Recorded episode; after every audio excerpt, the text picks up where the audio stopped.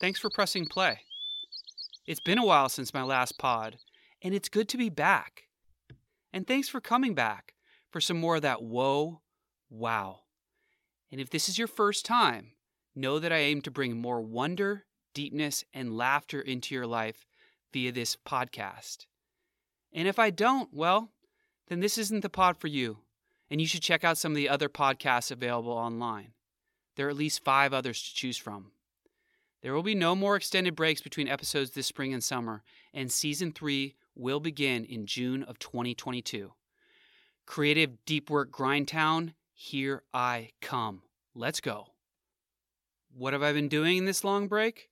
Let's be honest, you don't care. It's about the poetry. Unlike the initial episodes, these interseason episodes include a replay of both poems read and heard after the normal end to the episode for those whom it pleases. If you enjoy the podcast, well done, for it means you have good taste and smarts. Please share it with others who are similar in order to extend poetry's power. It doesn't take but 10 seconds, and dopamine is released when sharing things we like. Dopamine. Yum. On a similar note, check out orenmoore.com if you want to see what else I'm up to, including information on my upcoming or now published poetry collection titled Broetry Poetry for the Well Endowed Man. Yeah, that's the title. I'm going to mix it up today and keep it really short in this rebroadcast intro because sometimes I like my pods how I like my poetry brief and tight. This rebroadcast fits this description and includes no overly verbose content that I regret if I do say so myself. And I do say so, because that's what I just said. So, without further ado, here's my episode on regret. Let's go get some of that whoa. Wow.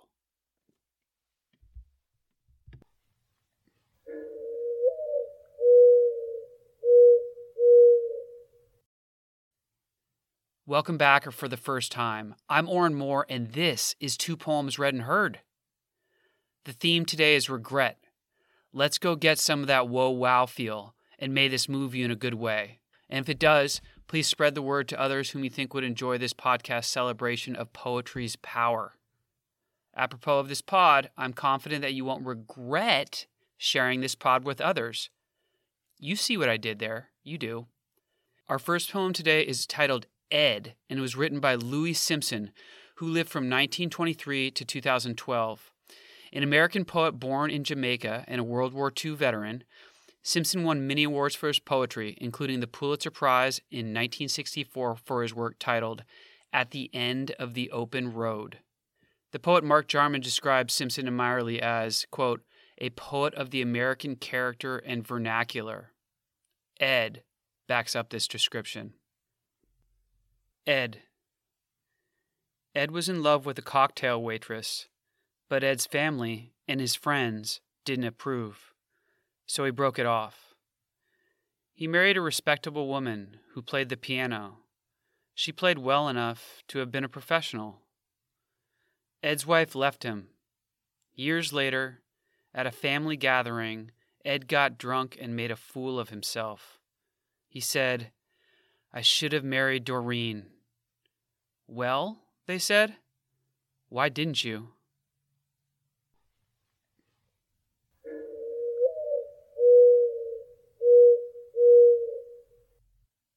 I've been wanting to include this poem in the pod since its inception. Indeed, it is one of the poems that shifted both my life and my poetry. In terms of the poetry, the technique of plain spoken language meshing with subtle and pleasingly rhythmic sounds is on full display in Ed. There's no showy poetic alliteration along the lines of, I don't know, something like, Two Poems Read and Heard is a poignant, powerful poetry podcast. No. And there's no rhyme or specific poetic form. Still, I could hear, see, and sense the skill and mastery exuding from Simpson's lines. It is a poem that reads to me like no other versions were ever written, that it just came out. In all likelihood, this is not the case, but Simpson's effort and talent makes it feel this way. But let's not kid ourselves or get it twisted. Without the twist of the last two lines, this poem lacks that whoa wow, and does not ascend to greatness. And what of this last line? Quote, he said, I should have married Doreen. Well, they said, why didn't you?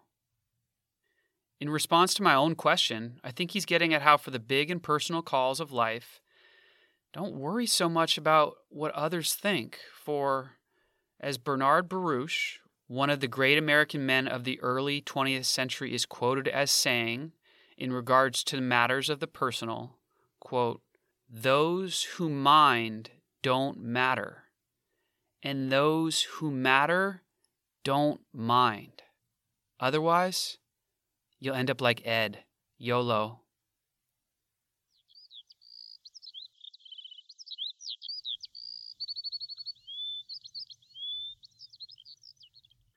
The second poem today, titled Warming Up, speaks to the aftermath of an initial and substantial regret.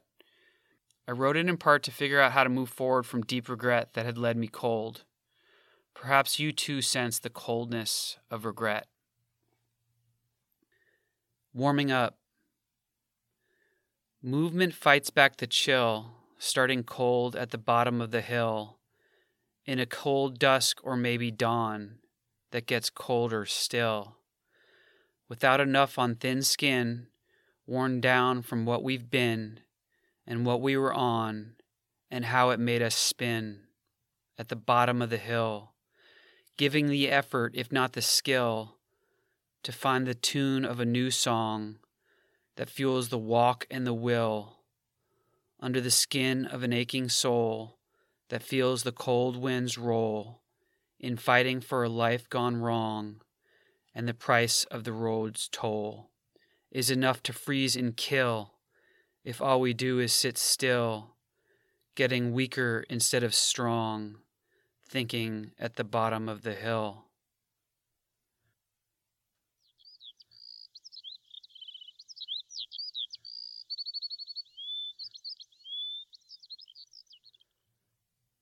Are there any hills in these times that you can climb to warm you right?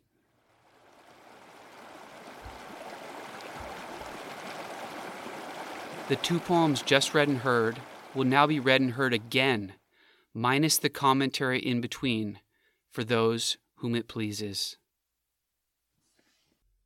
Ed. Ed was in love with a cocktail waitress, but Ed's family and his friends didn't approve, so he broke it off. He married a respectable woman who played the piano. She played well enough to have been a professional. Ed's wife left him. Years later, at a family gathering, Ed got drunk and made a fool of himself.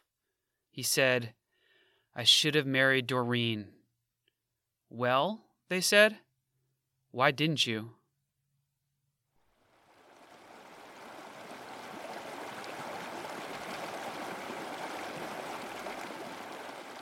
Warming up.